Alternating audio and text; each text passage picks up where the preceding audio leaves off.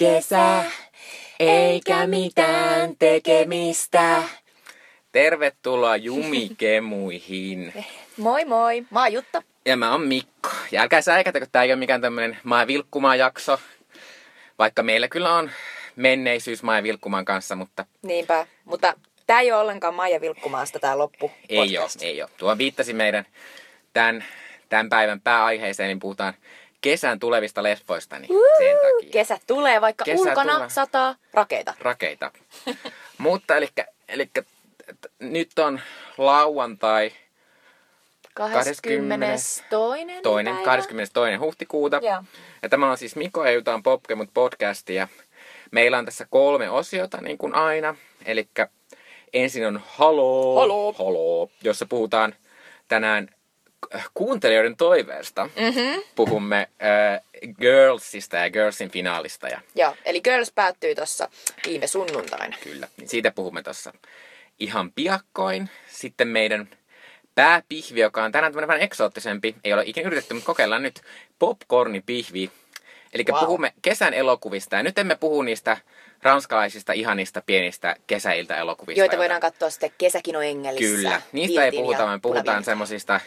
Ison rahan karkkimättö, semmosia, mihin ostaa kilo karkkia mukaan ja popparisankoja, mennään ja... Joiden eli blok- edellä tulee niinku 15 minuuttia traileria. Kyllä, eli kunnon blockbuster-elokuvista puhutaan tänään sitten. Ja sitten lopuksi tutuks, tutusti suositellaan viikon ajalta kaikkia kivoja juttuja viikon Sweet Chili Dippi-osiossa. Ja Sweet Chili Dipistä sanottakoon, että olkaa tarkkoina kaupassa.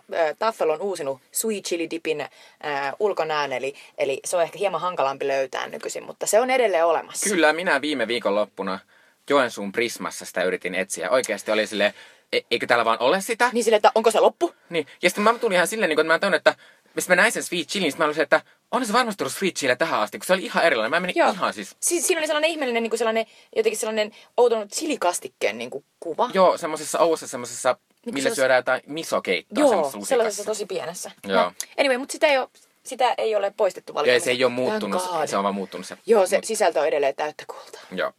Mutta siirrytäänpä tuossa Halo-osioon. Eli Halo! Halo! Halo! Elikkä nyt puhutaan Girlsista, eli tästä HBOn menestyneestä komedia-draamasarjasta Lena Dunhamin tekemästä, joka nyt viime viikolla tuli viimeinen jakso ulos. Joo, eli kuusi kokonaista kautta sitä tuli. Ja, ja, ja me ollaan seurattu sitä molemmat alusta asti ja meillä on ollut hieman sellainen kipuilu. Me puhuttiinkin tuossa aiemmassa Mm. podcast-jaksossa, tuossa pari jaksoa sitten meidän Girls-kivuista ja miten me ollaan oltu silleen, että ää, jaksaako ei. Mutta nyt viimein se päättyi. Mikko, mitä olet mieltä? Tässä ihan tokavika-jakso vaikutti siltä, että se olisi niinku oikeasti se päätösjakso, jossa siis niinku tytöt ikään kuin taas kerran kokoontu ja ne ikään kuin silleen lähti eri suuntiin. Kyllä. Ja sitten Shoshana kun- oli päättänyt, että hän ei enää halua olla teidän kanssa ystävä. Joo, ja, ja sitten sit kuitenkin niinku ton muka lopetusjakson jälkeen tulikin se oikea lopetusjakso, joka oli niinku tosi girlsmäinen mun mielestä, siis todella kummallinen. Eli Hanna on muuttanut johonkin helvetin perseeseen omakotitaloon hoitamaan lastaan, joka on siis syntynyt. Ja sitten sinne tulee Marni mukaan auttamaan ja esittämään jotain upeaa marttyyrileikkiä. Kyllä. Mutta se oli tavallaan kyllä sitten, koska se ysijakso, ei ys, niin ysijakso, mm. Mm. mikä oli se toisiksi vika, niin se oli tosi semmoinen normaali, niin kuin tavalli, eri, no, monet saattaisi olisi lopettanut siihen, että tämä oli ihan hieno. Niinpä. Mutta tavallaan Girlsissa oli usein se juttu, että, että se voi olla, että vaikka siinä oli se tau- taustajuoni, niin sitten oli vaan randomisti sellaisia jaksoja, mitkä oli vaan, että ol- ollaan jossain paikassa, ei se liity mihinkään tavallaan Mm. juoneen. Että tavallaan musta se oli kauhean sopiva ja usein, usein mun lempijaksot Girlsissa missä oli semmosia vähän semmosia minielokuvamaisia, mitä toikin oli. Mm, kyllä, ja tässä viimeisellä kaudella niin kun, voin kyllä suositella sitä sillä tavalla, että siinä oli hirveän hyviä yksittäisiä jaksoja. Ja se oli aika monesti sellainen, niin kun, että tuli sellainen olo, että nyt Lena Dunham oikeasti haluaa kokeilla näitä kaikkia eri tapoja, mi- miten voi tehdä yhden jakson. Eli tässä oli sellainen, esimerkiksi kolmas jakso oli ihan täyttä kultaa, missä se Hanna tapasi sen sellaisen itseään täynnä olevan kirjailijamiehen. Kyllä. Ja, tota, Ja myös mä tykkäsin hirveästi sitä ekasta jaksosta, missä oli siellä rannalla Riz Ahmedin kanssa, niin se Joo. oli, se oli Ja kauhean kiva. Oli mahtava myös jakso, missä ne yritti Adamin kanssa palata yhteen, mm. ja sitten se ei onnistunut. Ja, ja sitten siinä samassa jaksossa muistaakseni Ray iski tämän Aidy Bryantin, tämän Joo. SNL näyttelijän esittämän tytön, ja sitten ne pussas toisiaan sellaisessa karusellissa, missä ne istu sellaisilla hevosilla, jotka meni ylös alas. Mm. Niin se oli, niinku, se oli mun mielestä uusi sellainen romanttinen niinku sellainen superkohtaus. Se oli kyllä. Ja se Eddie Bryant ihan mahtava. Niin on, se on tosi hauska. Mutta tavallaan mu- mua vähän harmittaa nyt, kun alettiin puhua tuosta Adamista vähän, niin musta jotenkin Adam jotenkin unohdettiin tällä kaudella. Tai kuitenkin Adam on ollut niinku se the melkein tärkeä hahmo Hannahin jälkeen siinä sarjassa. Mm, tai ainakin silleen, niin se jotenkin kummallisesti esimerkiksi se, mun mielestä esimerkiksi siinä hukattiin myös, että hän teki sitä elokuvaa siitä Niin. Hanna ja Adam suhteesta. Ja sitten se vaan jotenkin lässähti se Joo, koko asia se vaan unohdettiin kokonaan. Niin. Se oli vähän sellainen, niin kuin, että musta tuntuu, että, että, että, että nuo tekijät, niin kuin Dunham ja sen tiimi, antoi vaan niin kuin itselleen vähän liikaa anteeksi. Mm. Mutta siis se oli mun mielestä täydellinen jakso, missä siis Adam tuli takas Hanna Hilloa, jätti Jessan hetkellisesti ja ne leikki vähän aikaa sellaista kummallista niin kuin meidän, meidän oma vauva niin kuin Mm. leikkiä. Ja sitten yhtäkkiä niin kuin se Hanna vaan sai sen kohtauksen, missä se tuijotti jossain kaupassa jotain vauvaa jossain sellaisessa niin kuin paketissa. Ja sitten sit mä olin ihan silleen, että apua, tekeekö nyt abortin, että mitä tapahtuu? Ja se oli vaan silleen, ei, se vaan tajusi, että et, et ei tämä ei tää Adamin kanssa tämä juttu toimi. Niin, mutta se jakso oli myös vähän semmoinen, mulle tuli ihan semisti mieleen La La Landin lopetus, missä on La La Landissa on hieno tämmöinen juttu, missä käydään, että miten voisi olla asiat, jos kaikki olisi mennyt täydellisesti. Niin, se on niin siinä oli hetken aikaa semmoinen, että tämä Adam voisi kasvaa tämmöiseksi hienoksi isätyypiksi ja Joo. silleen, Se oli ihan, mua rupesi kyllä itkettää siinä vaiheessa, kun se Adam oli silleen, että mennään naimisiin. Ja sitten se, sit se Hanna rupesi itkeä. Ja sitten mm. oli silleen, tää oli tässä.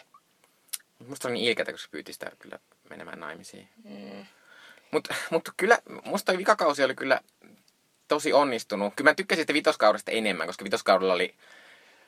Koska mulla on se vähän ongelma ollut aina Girlsin kanssa, että musta Hanna on tosi rastava hahmo. Mä, mä en myöskään jotenkin tykkää Kauslina Dunhamista näyttelijänä, että mä tykkään niistä monista muista näytöistä siinä on. Ja sitten tossa kaudella oli taas ihan hirveästi vaan sitä Hannahia. Mm. Tai ainakin, että se Hanna oli niinku ihan keskiössä siinä. Niin, niin oli. Niin se, Mutta mut Hannahin puolustukseksi, niin kuin, tai siis Lena Dunhamin puolustukseksi, niin tässä, siinä tokavikassa jaksossa, jossa siis nämä tytöt lopulta eroaa ja sitten ne ikään kuin tanssii, mutta eri, eri, mm. erillään niin kuin sellaisissa äh, Shoshanan tota, äh, kihlajaispileissä, niin siinä kohtaus, jossa Jessa ja Hanna niin kuin tekee sovinnon ja pyytää toisilta anteeksi ja, ja alkaa niin kuin itkeä, ne vähän niin kuin, ne on pahoillaan kaikesta. Mm. Ne on niin kuin pahoillaan siitä, että niiden ystävyys on mennyt miten meni, ne on pahoillaan siitä, miten itsekeskeisiä ja niin kuin huonoja tyyppejä ne ikään kuin on. Ja ne on pahoillaan niinku siitä, että et, et myös elämä on niin epätyydyttävää. Että ne niinku jotenkin pyytää anteeksi toisiltaan ja sitten ne molemmat alkaa itkeä.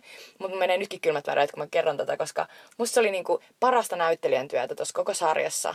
Ja mä katsoin sitä silleen sellaisessa tilanteessa, missä niinku yhtäkkiä mä vaan niinku aloin itsekin kyynelehtiä. Ja, ja mä jotenkin tajusin, että, että kyllä se Lena Dunham on kehittynyt tosi paljon näyttelijänä. mm, Että, e- että en mä usko, että se olisi vaan ykköskaudella tai kolmoskaudellakaan tollaisia fiiliksiä. niin. Mutta ehkä myös ne hahmot oli jotenkin kypsynyt.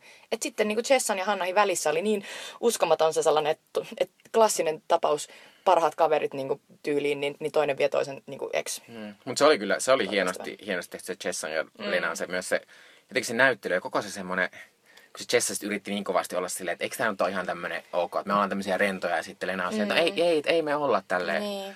Nyt tämmöisiä rentoja ja että tämä ei ole niin kuin ok juttu. Mut mitä mieltä sä oot niin siitä, että kuka, kuka niin kuin ikään kuin äh, jotenkin kasvo eniten tai, tai tulisi niistä nyt niin kuin naisia? Musta on niinku, kun kauhean monet, jotka on kirjoittanut tästä, ne sanoo, että jotenkin ainakin se se- semmoinen, tavallaan kun siinä oli Shoshana, joka sanoi, että ei pidä olla enää ystävä, että hän ei halua enää, että hän haluaa liikkua eteenpäin. Mm. Toisaalta sitten Shoshana on aina ollut semmoinen hahmo, joka on ainoastaan sinne Japanissa löytyy jonkun oma juttu, mutta aina muuten se on ollut semmoinen, että, että, että mikä teidän mielestä on coolia? Mm, että kertokaa mulle nyt, niin mä tuun semmoiseksi. Sitten se tulee semmoiseksi. Mm-hmm. Ja nyt tuntuu vaan, että se oli löytänyt vaan uudet ihmiset, jonka tapainen se voi olla. Kyllä. Et mä jotenkin en näe, että miten se Shosanna olisi. Mutta kuka niistä sitten olisi? Niin, mä en tiedä, että onko se, että kun periaatteessa Marni ja Hanna, se viimeinen, ihan viimeinen jakso, missä ne herää sieltä omakotitalosta jossain, jossain niin kuin ihmeen pöpelikössä, niin se alkaa niin kuin, vähän niin kuin samalla kuvalla kuin ykköskaudella. Mm. Ne ikään kuin, nämä tytöt esitellään yhdessä ekaa kertaa, eli ne nukkuu niin kuin vieretysten. Mutta nyt ikään kuin niiden positiot on muuttunut. Eli siinä ykköskaudella niin kuin ikään kuin se Hanna on kiinni Marniissa ja Marni yrittää nukkua, kun taas tässä vikassa jaksossa Marni on kiinni Hannassa. Mm. Ja sitten tajuu, että, niinku, että ne ei ole kehittynyt mihinkään. Niiden niinku, ikään kuin se sellainen läheisriippuvuus ja sellainen niinku, haetaan toisesta turvaa, kun ollaan täysin pihalla eikä halutakaan jotenkin niinku, muuttaa sitä tilannetta. Niin se, se, se dynamiikka on edelleen sama. Niin. Että ne ei ole niinku, kehittynyt siitä mihinkään. Ja Ehkä mulla on myös se, että ehkä niistä ei kukaan sit oikeasti kehittynyt. Niin. Että niille tapahtui kauheasti kaikkea. Sillä, että Jessakin niin yritti tehdä sitä terapiaa, niin tutkintoa ja kaikkea. Se jätti sen kesken. Silloin kun se tuli paikalle, niin se oli just sellainen kesken jättäjien Niin. kuin superkuningatar. Ja sitten mä oon samaa mieltä tuosta Shossistakin, että mun mielestä Shoss oli heti alussa, se oli se, oli se sinkkuelämätyttö. Mm. Se oli se, jolla oli sinkkuelämä juliste seinällä ja joka oli silleen, että oh my god, mä neitsyt, mä haluan niin joskus naimisiin ja rahakkaan duunin. Mm. On silleen, eli sä halusit tosi tavis asioita. Ja nyt tässä lopussa, kun se on mennyt kihloihin, sillä on sellainen tosi kiva äh, poikaystävä, jolle, tai siis sulhanen, jolle voi lö- löperellä. Ja sitten sillä on sellainen valkoinen ihana niin kuin sellainen bridal mekko päällä. Ja, ja sitten se aikoo mennä naimisiin ja, ja tehdä kaikkia tällaisia tavisasioita. Niin mä oon silleen, että se on aina ollut toinen. Ja heillä on uusia ystäviä, joilla on kivat laukut. Kyllä, sanoin just näin. siinä. Se oli ihan huikeeta. Mm. Mä rakastan kyllä Shosha, Shosha Mametin. Tota, Mutta tällä roolia. nyt, tällä nyt jälkikäteen mä oon kyllä silleen, että et, et vaikka mun lempihahmo ehkä koko sarjasta oli kuitenkin Marni, koska se Marni oli kuitenkin silleen, että et musta Marnissa jotenkin tuli niinku esiin se, että mikä mon, monesti on niinku nykyisin, kun puhutaan, että tämä on tämmöinen vähän sukupuolisarja. Mä koen, että mä varmaan sitä on vähän samaa sukupolvea kuin nämä. Kyllä mä ainakin tunnistan itteni, vaikka, mm, vaikka mä, vaikka mä oon en- pikkasen vanhempi mm. kuin nämä tytöt. siinä tietysti, että mutta toisaalta meillä, meillä ei ehkä samanlaista kulttuuriilmapiirissä me eletään. Joo, jos me ollaan periaatteessa samassa elämänvaiheessa. Mm. Mm. Mutta Marnissa oli aina silleen, että sillä oli kauhean tärkeää se semmoinen outo semmoinen, että et hänellä piti olla se oma paikka. Mm-hmm. Että et, niinku, et hänelle ei välttämättä ollut se niin, ainakaan niinku pitkään aikaa ollut kauhean tärkeää se, että hän jotenkin saa ilmasta itteensä, vaan hänellä oli se, että hän oli siellä galleriassa, hän oli siellä galleriassa saa potkut. Ja sitten se meni sinne random klubille töihin, mutta siitäkin hän oli jotenkin silleen, että täällä käy hienoja ihmisiä, että hänellä on Kyllä. paikka täällä Kyllä, heidän kyllä. keskuudessa. Ja nyt tässä lopussakin se oli, että vaikka sillä ei ollut mitään omaa paikkaa, niin sitten se jotenkin teki itselleen paikan siihen niin kuin, Niin siihen, siihen tota Hannahin niin kuin, Niin. niin. ikään kuin uusperheeseen. Niin. Niin. Ne, ne, ne teki toisistaan ikään kuin sellaiset Niin. niin. ihmevanhemmat. Ja, ja musta se on, musta, sä oot ehkä oikeassa, että et, et se Marni oli kyllä tosi kiinnostava tyyppi siinä, että miten, miten myös paljaasti se niin kuin koko ajan näytti muille, miten mm. se etti itseään. Koska koko vi- vikan kauden, niin se vaan lenkkeili ja kävi jossain mentaalivalmennuksessa ja, ja sitten niin kuin, höpötti ihan uskomaton tuupaa. Tuossa vikassa jaksossakin se puhuu koko ajan jotain niin sellaisia upeita asioita, niin kuin löydä äitiytesi. Ja sitten het, toisessa hetkessä se niin kuin runkkaa jossain sängyssä Joo. ja niin kuin puhuu jotain lentoemäntä-fantasioita Mulla jollekin oli vähän jävälle. silleen, että, että oliko se jotain semmoista, semmoista nettiseksimaksujuttua?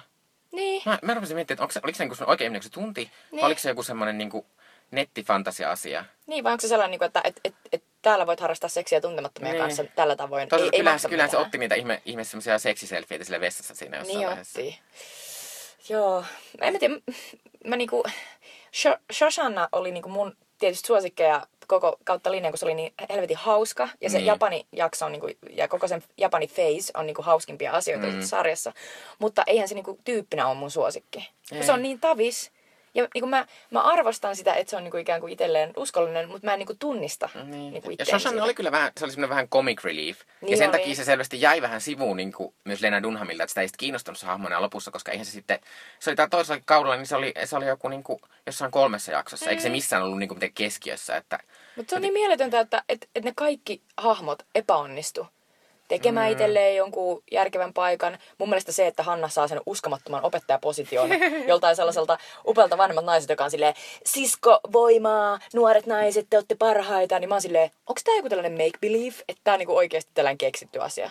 Mutta periaatteessa se Lena Dunham- Dunham vähän niin kuin nauraa taas silleen, että koska sitä on koko ajan syytetty ton koko, koko niin kuin sarjan teon aikana siitä, että nämä on niin, niin kuin, ei todellisia mm. tyyppejä, nä, ei näillä ole varaa asua täällä. Ja mä oon taas silleen, niin kuin, että kaikissa New Yorkin sijoittuvissa sarjoissa on aina toi, mikään ei ole totta. Carrie ei voi asua jossain saatana niin kuin Upper East vai kummassa Joo. se asuukaan niin kuin sillä kolumnipalkkiolla. Ja... Mutta siinä on myös se, että mua on aina rasittanut se semmoinen, niin kuin, että mä en ole ikinä ajatellutkaan, että sen pitää olla kovin realistinen, koska, koska ei, ei, ei, en mä katso sitä silleen, että ai tästä on tämmöisten New Yorkilais-hipstereiden, mm. Williamsburgin ihmisten elämä, vaan mä katson sitä silleen, että, että siinä on sellaisia tunteita ja tilanteita ja niin kuin ne tekee päätöksiä samalla tavalla usein. Kyllä, ja ne vaan kyllä. etsii sitä semmoista, niin kuin, semmoista että voi kun minut nyt joku huomaisi ja voi kun, niin kuin, että minä saisin tämmöisen jonkun niin kuin aseman tai paikan tai pääsisi jonnekin eteenpäin. Kyllä, ja sitten kun mitä ei tapahdu, niin asioita. sitten ne on semmoisia, mitä voi itse tunnistaa. Mutta pakko vielä sanoa, että Elijah, siis niinku, mitä mieltä siitä hahmosta? Koska siis tästä hahmosta oli yhtäkkiä selvästi niinku tämän koko niinku, sarjan tärkeimpiä hahmoja. Niin. Ja onko se vaan siitä, että se Andrew Rannellis on niin mahtava tyyppi? Mm, Koska selvästi se Lena Dunham on aivan rakastunut siihen, se antoi sille tosi paljon tilaa.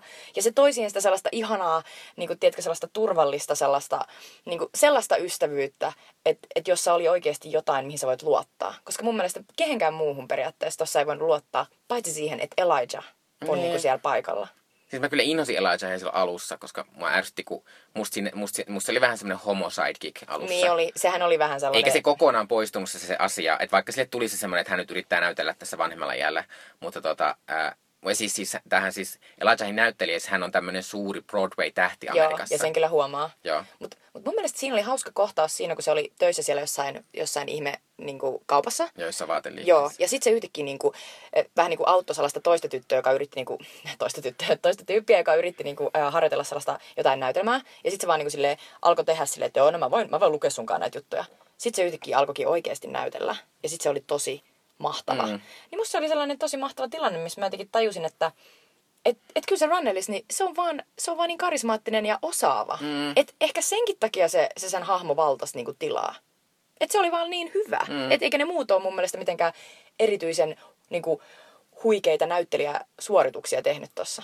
Et mun mielestä niin. teki ehkä parhaimpia. Ja siis kannattaa, siis Fulturessa oli hieno juttu tästä hänestä, että tuli haasteltu, ja hän puhui just tästä tämmöisestä, että kun hän, hänellä on siis tämmöinen, joka esittää, että hän on homo, niin hän aina esittää sitä homohahmoja, mutta hän puhuu sen, että häntä ei, häntä ei haittaa se esittää niitä, mutta sitten se kuitenkin puhuu sitä, että millaista se on olla homo, kun hän ei halua sitten kuitenkaan olla, että ne hänen hahmonsa on semmoisia hirveän samastuttavia, koska hän kokee, että, että homonen ei tarvi olla samastuttava kaikille, mm-hmm. että se on, se on niin kuin, että se voi ihan yhtä lailla olla tosi epämukava ihminen kaikki heterotkin jatkuvasti. Joo, ja sitten se koko ajan, niin kuin, kyllä se on tosi niin kuin rasittava välillä mm. tuossa sarjassa, mutta, mutta se tekee siitä myös taas sellaisen niin kuin oikein ja sellaisen niin kuin todellisen tuntisen mm. tyypin. Mutta puhutaanpa tästä nyt tämmöisestä, tämän, tämän sarjan, sarjan viimeisen kauden tämmöisestä isosta asiasta, eli sitä, että Hanna tulee raskaaksi. Mm.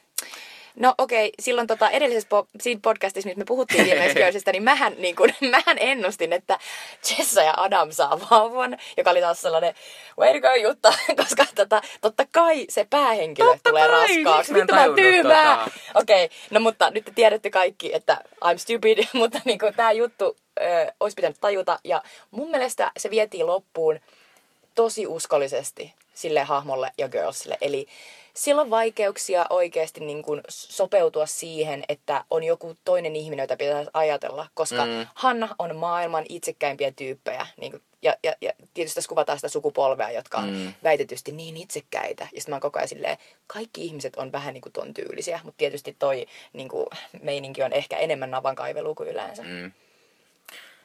Mua se kyllä ärsytti vähän sen. Musta se oli jotenkin vähän semmoinen helppo ratkaisu.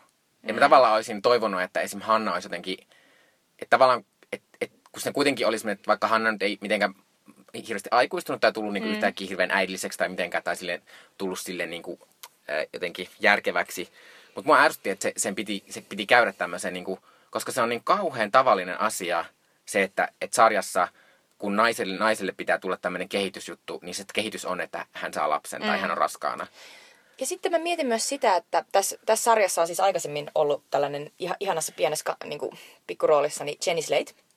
Ihana tota, koomikko, näyttelijä. Ja Jenny Slate on esittänyt niin kuin, pääosassa sellaisessa The Obvious Child-nimisessä mm. drama indie-leffassa, jonka aihe on sellainen, mitä ei melkein ikinä niin kuin, viedä loppuun. Eli, eli henkilö tulee raskaaksi, ajattelee tehdä abortin, sitten melkein aina kaikissa populaarikulttuurijutuissa ne tyypit ei tee aborttia. Mm. Mutta tässä elokuvassa spoiler alert, se tekee sen abortin. Mm. Niin mun mielestä jotenkin tälle girlsille olisi ehkä tehnyt, jollain tavalla olisi voinut kuvitella, että se, tekee, se olisi ollut Hannahille myös niin kuin jotenkin Hannahmaisempi päätös tehdä se abortti. Mm.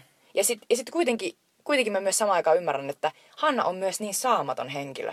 Että ihan senkin takia niin. se ei saa sitä lasta niin kuin ikään kuin abortoitua. Se ei vaan saa niin kuin aikaiseksi sitä. Mm. Vaikka se on ihan pihalla niin kuin jotenkin. Ja myös musta tuntuu, että Hanna on niin rakastunut silleen itseensä, että sitten ajatus siitä, että tapahtuu joku uusi asia niin kuin hänelle itselleen, että se rakastuu jotenkin siihen ajatukseen, mm. että oi vitsi, että nyt mulla on tällainen uusi asia, mitä kellään muulla ei ole. Niin. Ja, on, ja kyllä se tavallaan silleen, että kyllähän, vaikka se nyt ei nyt mitenkään muuttanut sitä Hannaa hirveästi, mutta kyllähän se silleen, että se, nyt, se, nyt sen on pakko kun se syntyi se lapsi, niin siinä on pakko sitoutua siihen, koska koko tämän sarjan juoni on ollut periaatteessa se, että Hanna ei pysty sitoutumaan mihinkään. Mm. Se oli töissä jossain lehdessä, se lopetti sen, se oli siellä ihme koulussa, lopetti sen, se oli opettajan, se lopetti sen. Ja sitten tietyllä tavalla niin kuin, mä mietin joskus, että, että se, että Hanna lopettaa kaiken, niin kuin nämä kaikki hahmot, ne aina lopettaa kaiken mm. kesken, niin kuin Jessakin lopetti sen opinnot ja kaikkea. Niin mä mietin, että mutta olisiko, voisiko sitä ajatella myös sillä tavalla, että, että meidän aika on, niin kuin, mitä meidän aika tarjoaa näille nuorille naisille muuta kuin pätkätöitä mm. ja niin kuin, tosi sellaista niin kuin, silppumaista niin kuin, elantoa ja elämää ja kaikkea, niin toi on melkein sellaista taistelusta vastaan, missä ne on vaan silleen, että hähä, mä lopetan itse. Niin. Mä lopetan itse. Kukaan ei niin kuin, vie tätä multa. Mm. Ja kyllähän se tavallaan, niin. Ja on se silleen, että, että, että ehkä se oli myös vähän sen takia se sai sen ihme internetkirjoittaja opettaja työn siellä jossain ihme taideyliopistossa. Se on niin sellainen Niin tavallaan, että siinä oli myös semmoinen, että se olisi ollut myös monessa sarjassa semmoinen, että nyt kaikki menee hyvin. Että nyt hän mm. saa tämmöisen mielettömän talon täältä. Ja sitten se vikajakso just oli se, että no mutta ei vittu menee. Tulkoon Niin. vaan kaikki hyvät ja hienot asiat, että mahtava elämä menee eteenpäin olevina niin kuin kirjo, paperilla ainakin. Kyllä. Ja käytännössä se, että no, eipä mene. Niin, asiat ei ole niin yksinkertaisia. Niin. Sitten mä rakastin siinä jaksossa sitä, että Hanna on niin totaalinen niin kuin, bitch, ja se lähtee kävelee ja jättää sen lapsen ja Marnin ja, ja sitten oman äitinsä, jonka Marni on kutsunut sinne, kun se on ollut niin paniikissa, että se ei enää mm. jaksa sitä Hannah. Ja, ja sitten se Hanna löytää henkilön, joka on vielä enemmän pihalla kuin se itse, ja sitten se niin kuin, pätee sille. Mm. Ja sitten se saa siitä rohkeutta mennä takaisin kotiin. Niin. Mun mielestä se on niin kuin sellainen klassinen Hanna-hetki, jossa se on yleensä silleen, että se tajuaa, se ei ehkä tajuu niin kuin, hävetä itseään hirveästi, mutta se tajuu, että se on tehnyt väärin. Ja sen ratkaisu on, etsi joku tyyppi, joka on vielä enemmän niin kuin jotenkin, mm. joka on vielä sua vähän niin kuin huonommassa tilanteessa. Ja, ja niin kuin, pura sille, si- siihen niin kuin tämä sun turhautuminen, niin sitten sä saat siitä voimaa. Eli tietyllä tavalla Hanna on myös sellainen tyyppi, joka ehkä jollain tavalla nauttii myös muiden alistamisesta. Joka on niin kuin tosi sellainen, että me ollaan tällaisia Niin, tai, ihmisiä. ainakin, tai ainakin hän nauttii siitä, että hän, hän, hänellä on vähän semmoinen upper hand. Niin. Hän niin kuin on sitten, että no on mä nyt silleen, että en ole kuitenkaan niin kuin toi tai jotenkin. Ja, ja tämä tekee mun mielestä tosta hahmosta kanssa tosi hienon ja tietyllä tavalla niin kuin, ikään kuin feministisen silleen, että kuinka monesti naisten annetaan niin kuin, olla tollasia, tai ei edes myönnetään, että me ollaan tällaisia. Mm. Koska yleensä niin kuin, tosi isoissa ja, ja niin kuin, jotenkin sille vaikutus, niin kuin, jotenkin vaikuttavissa sarjoissa, draamoissa, niin kuin, jostain sopranosista, Mad Menistä ja, ja niin kuin, tällaisista puhuttaessa, niin puhutaan just siitä, että miten ne, miten ne niin kuin, päähenkilöt on niin sellaisia jotenkin niin kuin, kamalia ja, ja niin kuin, häikäilemättömiä ja, ja sitten samaan aikaan niin sellaisia niin kuin, inhimillisiä ja vaillinaisia. Ja sitten mä oon silleen, että nämä kaikki adjektiivit sopii Hannahin. Mm. Ja mä oon silleen, niin kuin, että hienoa. It's about time. Joo, mutta tässä lopuksi vielä, että, että vaikka tota, äh, kyllä Girls niin loppui musta ihan hyvään aikaan, mutta mm. Girls oli semmoinen hieno sarja, joka niin kuin, se, sillä oli semmoinen suvantovaihe semmoinen kolmos- ja neloskausi, jotka oli ihan semmoisia, että Niin, ne oli niinku huonoja. Niin, tai ne oli silleen, että, mutta sitten se Petras aivan kamalasti, silleen, että nyt pupputaan loppuun tää. Se, se oli tosi hienoa. Ja, mut, ja sitten ja Girls lopetti oikeaan sen aikaan. Ja ei mua tuu niinku ikävä Girls. Ja mä haluaisin, että Girls olisi jatkettu. Että se ei mm. silleen. Mutta Girls on silti, että se on varmaan kuitenkin niinku tässä viime vuosi, vuosina niinku tärkeimpiä sarjoja. Mulle on ollut ihan vasta, että si- mä tunnistin helposti itteni, mutta myös sen takia, että että, että Lena Dunham näyttää ihan mahtavalta alasti ja mä rakastin sitä, että se oli jatkuvasti sitä semmoista mahtavaa alasta, mutta joka oli ihan mun lempijuttu Girlsissa. Ja sitten tietysti myös sen takia, että, että sitten se on tavallaan Girls avasi myös semmoisen tietynlaisen toisenlaisen komedian tämmöisen alagenren, missä mm. se on, että, että esimerkiksi joku Master of None on tosi samantyyppinen mun mielestä. on, ja niin siinä on on. samantyyppistä ja sitten tota, ja sitten semmoista, miten ystävyyttä kuvataan semmoisena tosi rentona, että tavataan välillä ja sitten ollaan jossain yhteydessä vähän ja. Niin. Ja, ja sitten sit tietysti mun lempisarja Broad City Joo, mä just sanoa on, Broad on niinku ihan täysin semmoinen, en mä Kyllä. sano, että se, ei, ei, se, se, tava, se kuvaa tavallaan samanlaisia ihmisiä kuin Hanna, mutta se Kyllä. kuvaa ihan eri tavalla. Mutta mä silti uskon, että, että se, että, että Girls oli, mm. niin se on, että Broad Citykin uskallettiin tehdä, että tuota, tai ne sai rahaa ja Joo, siis mä oon, mä oon ihan samaa mieltä. Et se on tällainen, niinku, se on tällainen virstanpylväs ja tällainen niinku tienraivaaja. Mm. Ja Hanna Toivo, tai siis taas mä puhun Hannahista, Lena Dunham puhuu niinku siellä, HBOlta löytyy se sellainen muistelu extra jakso, jossa siis tota, Lena Dunham puhuu siitä, että se toivoo, että tästä sarjasta tulee sellainen, että jengi katsoo tätä uudestaan vaikka kymmenen vuoden päästä,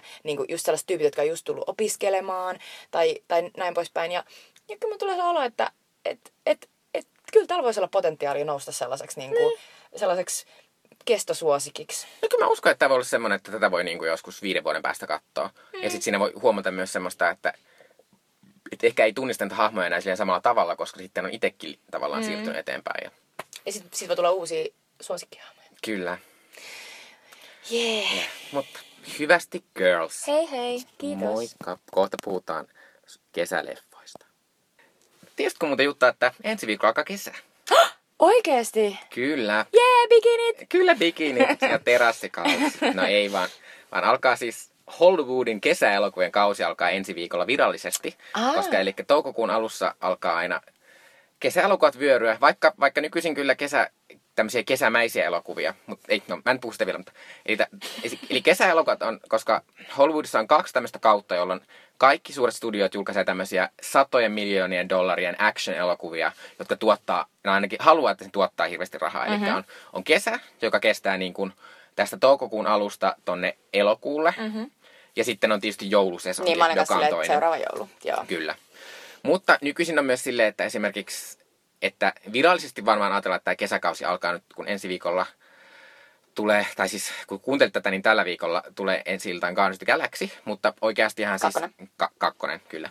Mutta sitten tota, mut, e, oikeastihan tämä on alkanut jo, koska, koska Fast and Furious tuli tuossa pari viikkoa sitten ja tienasi ensimmäisenä viikonloppuna maailmanlaajuisesti 532 miljoonaa dollaria, joka on suurin ikinä Kyllä. tolleen maailmanlaajuisesti tehty viikonloppuennätys. Ja siis edellinen enkka oli äh, tuolla edellisellä Star Warsilla, Force Awakensilla. Kyllä, 529 miljoonaa. Mutta mm. vaikka, no mä oon silleen, että mä en oo mikään Fast and Furious-fani, mutta mä oon Star Wars-fani, eli mun pitää nyt vähän tässä tälleen nörtti puolustaa sitä, että se johtuu siitä, että Star Wars ei avannut samaan aikaan Amerikassa ja Kiinassa. Mm. Mutta täs- Kiinassa vasta myöhemmin. Mutta tässä näkee taas sen, että kyllä mä, kyllä mä niinku luulen, että et, et jos Star Wars onnistuisi esimerkiksi nyt sitten niinku, ö, tosi hyvin myös niinku sitten se seuraava Star Mm-hmm. Wars, joka tulee nyt ensi jouluna, niin mä uskon, että nämä ikään kuin alkaa vaan koko ajan lisääntyä tietyllä tavalla niinku tässä lähiaikoina nämä, nämä tuotot. Koska Mm. mm. sie, siellä Kiinassa on koko ajan enemmän ja enemmän niinku jengi Siellä on. niinku innostunut noista. Ja siis varsinkin siis, siis Fast and Furious on aivan siis suunnattoman suosittu Kiinassa. Niin mä mietin, että et, et sä käynyt katsoa sen? Joo, mä, no. Mulla oli vähän tylsää Joensuussa ja siis mä en ole ollenkaan semmonen, että mä olisin katsonut kaikki Fast and Furious. että Mä oon kattonut Ihanaa, kun toinen puolustelee. Mä oon kattonut siis, tää oli nyt kasi. Musta kävin kattoo kutosen. Mm. Mä oon nähnyt sen Tokyo Driftin ja se oli mun mielestä, se oli niin sellainen niinku, jotenkin sellainen Mut naisvihamielinen, että mut mua sehän onkin siis, se. sehän on semmonen, no siis ei ole vain va- naisvihamielisyyden, ta- vaan muutenkin siinä tämän sarjan kannalta se Tokyo Drift on se semmoinen low point ja siitä mm, siis alkoi nousemaan kyllä, kyllä. Mutta siis tota, Mutta mut mä ajattelin kysyä sulta, että mitä sä luulet, että minkä takia se on niin suosittu siellä Kiinassa? No sen takia, että, että tämä on ihan hirveätä sanoa, mutta Kiinaan uppoo tommoset tosi helpot, järkyttävän näyttävät asiat, missä fiilistellään kaikkea tommosia outoja nopeita autoja ja armeijaa ja räjähdyksiä ja tollasta. Ja sit Niin tällaisia maskuliinisia, tommosta, niin kuin, koska niin kuin Transformers asioita. elo- on toinen elokuvasarja, Niin joka on aivan mielettömän suosittu Mm. Kiinassa. Että se toimii siellä kyllä. Ja mä kävin katsoa ton siis siellä Joensuussa ja ei se, ei se nyt mikään hyvä elokuva ollut, mutta siinä oli pari semmoista tosi tosi mahtavaa juttua. Fast and Furious tavallaan aloitti tämän kesäkauden mm-hmm. ja kesäkautta jatkaa siis nytten ihan tässä näinä päivinä, jos Fox on the run. Kyllä. Eli Guardians of the Galaxy 2, joka on siis pari vuoden takaisin Guardians of the Galaxy supersankari Marvel. No ei edes supersankari, vaan tämmöisten Marvel-alieneiden. Joo, se on oikeasti Jatko-osa. hyvin sanottu. Marvel Alienit. Kyllä, Koska mutta siis se niin- on osa tätä Marvelin tätä supersankari-universumi-asiaa. Kyllä. Ja niinku, mä muistan, kun se tuli, ja se oli niin uskomattoman laid back, se oli niin ihastuttava, koska mä muistan, että siinä vaiheessa oli vähän sellainen, että, että jotenkin ne supersankarielokuvat oli niinku alkanut just silleen ehkä vähän niinku vakavoitua, tulla vähän sellaiseksi staattiseksi, vähän sellaiseksi liian vakaviksi, vähän sellaiseksi, niinku, että irvileuka, mm. niinku kauhean irvistys päällä, pitää koko ajan paahtaa niinku joku mummo lumessa. Ja sitten yhtäkkiä tulee sellainen, oh yeah, kato, Kyllä, ja siis, fiilistellään. ja siis Guardians the Galaxy on semmoinen, eli se ensimmäinen on semmoinen, että kel tahansa Marvel-elokuvan ystävältä kysyy, niin Guardians of the Galaxy on joko ykkönen tai kakkonen, koska se kaikki rakasti sitä ja siinä toimi lähes kaikkia. Mä oon katsonut sen monta kertaa Niin uudestaan. Dar, vähänkin on väsynyt tai Darra katsoa sitä. Se on niin helppo ja kevyt ja ihana. Mä vein mun veljen katsomaan sitä ja se oli ihan silleen, että onpa mahtava. Ja siinä ei todellakaan tarvittiin, että se, se just niinku, se, se ikään kuin leikittelee sillä ajatuksella, että et, et yleensä niinku sarjakuva, äh, äh, elokuvat on sellaisia, että täytyy jotenkin tietää niistä sarjakuvista jotain. Tuossa vähän niin kuin että et se kuitenkaan niinku ymmärrä oikein mitä, että joku on joku ihme alien X ja Mm. alien Ö. Ja, ja sitten tuossa vaan heitää niitä silleen, niinku, että who cares, rento meininki. Ja Ja sitten siinä on vielä se mahtava niin kuin asia, että siinä on periaatteessa vähän niin kuin se alkaa se eka Guardians of the Galaxy sellaisesta niin kuin kasarisettingistä, Joo. missä on siis sellainen niin kuin upea niin kuin sellainen kasettisoitimankka. Ja sitten jotenkin niin kuin koko se kasari nostalgia juttu, jota esimerkiksi Netflixin viime kesänä niin kuin, äh, jengiä ihastuttanut niin kuin, suosikkisarja Stranger Things esittää myös, niin koko se kasari nostalgia, niin se itse asiassa on vähän niin kuin sellaisena yhtenä polttoaineena Joo. tässä kanssa. Että jotenkin musta tuntuu, että se on niin kuin edeltänyt nyt niin kuin sitä, mm. että nyt kaikki on taas silleen, että aah, kasari. Ja siis se Guardians of the Galaxy oli myös se oli ihan mahtava värinen, koska jos, vaikka mä tykkään Marvel elokuvista, niin sitten mun kritisoida, että ne kaikki näyttää aivan samalta, ne on aivan saman värisiä kaikki. Ja se on niinku aivan sitä... Onneksi ne ole sentään sellaisia DC-mustia. Ei, ei, mutta ne, mut ne on niin semmosia, ne on semmosia niinku tyylisimmän näköinen. semmosia mm, vähän sinertäviä. Mm. Niin kuin Instagramissa on se joku kolmas tai toinen se semmoinen filteri, on se semmoinen sinertävä, niin, ne Niin, on se on sen totta. värisiä. Mutta tota... Mutta ää, tossa ne oli ihan eri värisiä. Siinä oli niinku, siis e, esimerkiksi tota, Zoe Saldanan hahmo on niinku vihreä. Joo. Ja se on niinku mahtava vihreä. Se on niinku sellainen, että melkein tulee sellainen, että oh my god, oisinpa mä Niin. ton värinen. Siis se on niin huikea. Mutta Guardians of the Galaxy on siis, siis on varmasti koko tämän kesän odotetuin elokuva. Mm. Ja se siis, ja luultavasti tulee tienaamaan aivan helvetisti rahaa. Ja tässä asut, siis tänä viikolla kerrottiin, että kun näissä supersankarielokuvissa on semmosia äh, että tulee niinku näitä semmosia, miksi sitä kutsutaan, additional scenes, tai semmosia, mitä tulee niinku, pitää odottaa, että ne vyöryy ne loppu, lopputekstit. ja Joo, joo, niin sitten siellä lopussa tuleekin sellainen niinku Easter egg. Kyllä. Niinku Niin peleissä tässä elokuvassa niitä on kuulemma viisi kappaletta. Eli- Että kannattaapa istua siellä sitten. Wow, mm. hyvä tietää. Mutta niin mä mietin, että et, et on varmasti, niin kuin, ei tarvi odottaa mitenkään kauheasti mitään yllätyksiä, koska varmasti ne aikoo tehdä ihan saman tyylisen kuin se eka leffa. No, mutta toivottavasti ei hirveän. Koska, niin. koska mulla kuitenkin uskoo siihen, että ne kuitenkin on löytänyt, tai, tai ainakin mä toivon, että niiden ne, jotenkin sen porukan ne, ne jotenkin kemiat on jotenkin muuttunut ja kehittynyt ja silleen. Joo, siis trailerissahan ollaan jo vihjattu niinku siihen, että et niinku, nyt sen Chris Prattin, sen päähahmo mm. ja sitten sen Zoe Saldanan, sen ihan, ihana vihreän muikkelin, niiden väliin nyt sitten vähän niinku silleen Kyllä. lähellä. Ja sitten on se upea se tota, Dave Batiston esittämä se upea eh, kirjaimellisesti kaiken ottava mies, Kyllä. joka, joka on sellainen upea lihaks, lihaskimppu, niin, Joo. niin mun mielestä sitä ei tarvitse kehittää mihinkään, että jatkaa vaan sitä, mutta mä uskon, että sillekin tulee joku sellainen pieni kehitysaste. Että, on et- Baby Groot. täytyy- Ja Baby Groot. Niin. Eli tota, Vin Diesel ei ole enää mukana vai? Ei varmaan, tai sitten sit se käy, Groot, tai sit se käyttää jotain semmoista Snapchat-filteriä aina, kun se äänittää. Mutta mä rakastan sitä, että, että tota, toi... äh, Bradley Cooper. Bradley Cooper on, No, niinku, Bradley on, Cooper. on löytänyt niinku tollasen tähtiroolin, missä mun ei tarvitse kattella sitä. Kyllä. Anteeksi, anteeksi. Mutta eh, sitten- Galaxyssa on myös se, että sehän oli tämmöinen hiilitön niin kuin, niin kuin yllätysmenestyjä myös, että se tuli näin, koska siitä tuli sen koko, mm. kun se, kes, kes, se, kesän julkaistiin, niin se tuli koko kesän tuottosi elokuva, vaikka se julkaistiin vasta jossain elokuun puolessa välissä, se, on- se on yleensä semmoinen, että no katsotaan nyt tätä, että miten tämä toimii, ja sitten tuli ihan hullu menestys. Ja se on selvästi vaikuttanut hirveästi, koska, koska nykyisin, esimerkiksi se, että kaikissa trailereissa aina nyt joku semmoinen löydetty joku vanha, tosi menevä kappale, Niinpä. mikä sille, että se ei ole ihan kaikkien huulilla, mutta kaikki kuulee sen, että mm, onpas hyvä meininki. Niin kuin tällä viikolla tuli Thor, seurasi Thorista, Thor Ragnarokista tuli uusi traileri, tai viime viikolla kuitenkin. Mm. Niin siinä on semmoinen Led Zeppelinin kappale. Joo. Ja kaikissa DC-elokuvissa on nykyisin siinä Justice Leagueinkin uusimmassa trailerissa käytettiin jotain tämmöistä kappaletta. Ja Joo. se on niinku, Ja siis Queenin kappaleita siis ihan ryöstöviljellään noissa nykyisin. Joo. Mutta siis myös Guardians of the Galaxy 2, niin kuin, äh, äh, Guardians of the Galaxy 1 aikanaan, tarkoitan, niin on vaikuttanut niin kuin noin leffoihin silleen, että nyt jos katsoo sitä Thor Ragnarokin sitä traileria, niin siinä yritettiin, siitä tuli sellaista oloa, että ne on yrittänyt tehdä sitä Thoriakin viedä sitä tuohon Guardiansin niin kuin rentoon Joo, niin kuin niin on. meininki enemmän. Mm. Et, et siinä on ihan selvästi tajuttu, että tätä jengi haluaa, ja se on se juttu, millä Marvel pystyy erottautumaan niin helposti mm. DCstä, joka on ihan helvetin vakavaa. niin, että samalla kun se DC kaivaa sitä sen synkkää kuop hautaansa sinne jonnekin, niin sitten Marvel vaan irrottelee Marvel silleen, voi- he, he, heippa. Se, oli se on kyllä mahtava siinä, että jos olette nähneet sen Thor Ragnarok trailerin, joka kannattaa katsoa, koska siinä on upean näköinen gootti Kate Blanchett. Niinpä. Mutta siinä on mahtava se, yeah, I know him from work. Joo, to, Thor näkee yhtäkkiä tota, tuon hulkin. Joo, se on mahtava. se on ja sitten mä vaan rakastan, että siinä on Jeff Goldblum. Man with the weird big hands. Mä vaan silleen, I love you man. Sä oot niin outo. Mutta siis Galaxy, jota me kummatkin kai odotellaan tässä ihan, ihan aika paljon, Joo. niin aloittaa tämän kesäkauden. Näin, mutta me nyt puhutaan näistä muutamasta, eli puhuttiin näistä the Galaxysta ja sitten seuraavaksi me halutaan puhua vähän fiilistellä tuota Alien Covenantia sen mm-hmm. takia, että me Jutan kanssa oltiin kun pari vuotta sitten, vaikka kaikki eivät ollenkaan sitä mieltä, mutta meidän mielestä Prometheus oli mahtava Joo. elokuva ja se oli...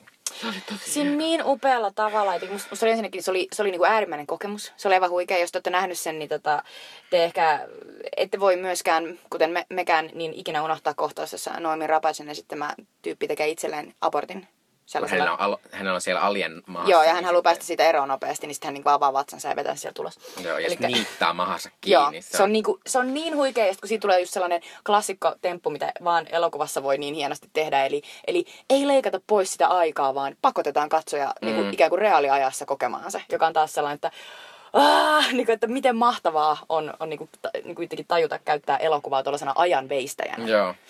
Mutta mä, oon- mä oon kyllä periaatteessa mä en ihan tätä Alien Covenantia, joka siis on Ridley Scottin ohjaama.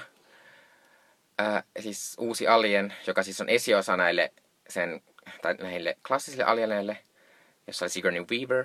Niin tota, mä en periaatteessa hirveästi ottaa sen takia, että mä tykkäsin Prometheus myös sen takia, että se uskalsi olla semmoinen vähän outo ja vaativa ja semmoinen, mm. kun siinä oli, siinä oli kaikkea semmoista niitä, siinä oli niitä semmoisia luojahahmoja, semmoisia valkoisia, mm. tosi veistoksellisia tyyppejä, jotka, niissä oli semmoista, jotenkin semmoista filosofista ja semmoista, ne oli vähän semmoisia jumalhahmoja Joo. jopa. Siinä päättiin kiinni niinku siihen ajatu, asia, joka oli niinku, mua siis lapsesta asti, mä muistan, kun mä katsoin pienenä, mä salanauhoitin sen alkuperäisen alienin.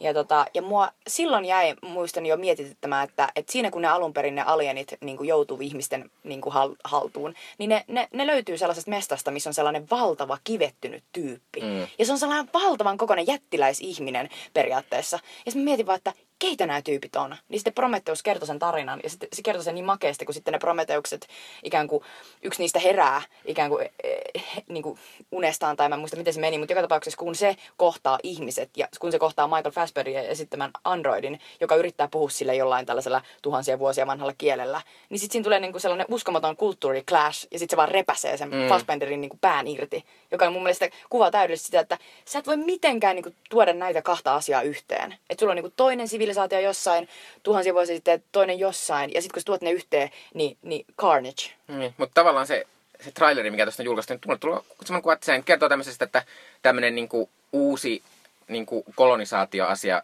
semmoinen alus on lentä, lentänyt tuonne avaruuteen ja sinne on laskeutumassa sinne. Mm. Siellä on niinku pariskuntia, joiden on tarkoitus niinku lisääntyä.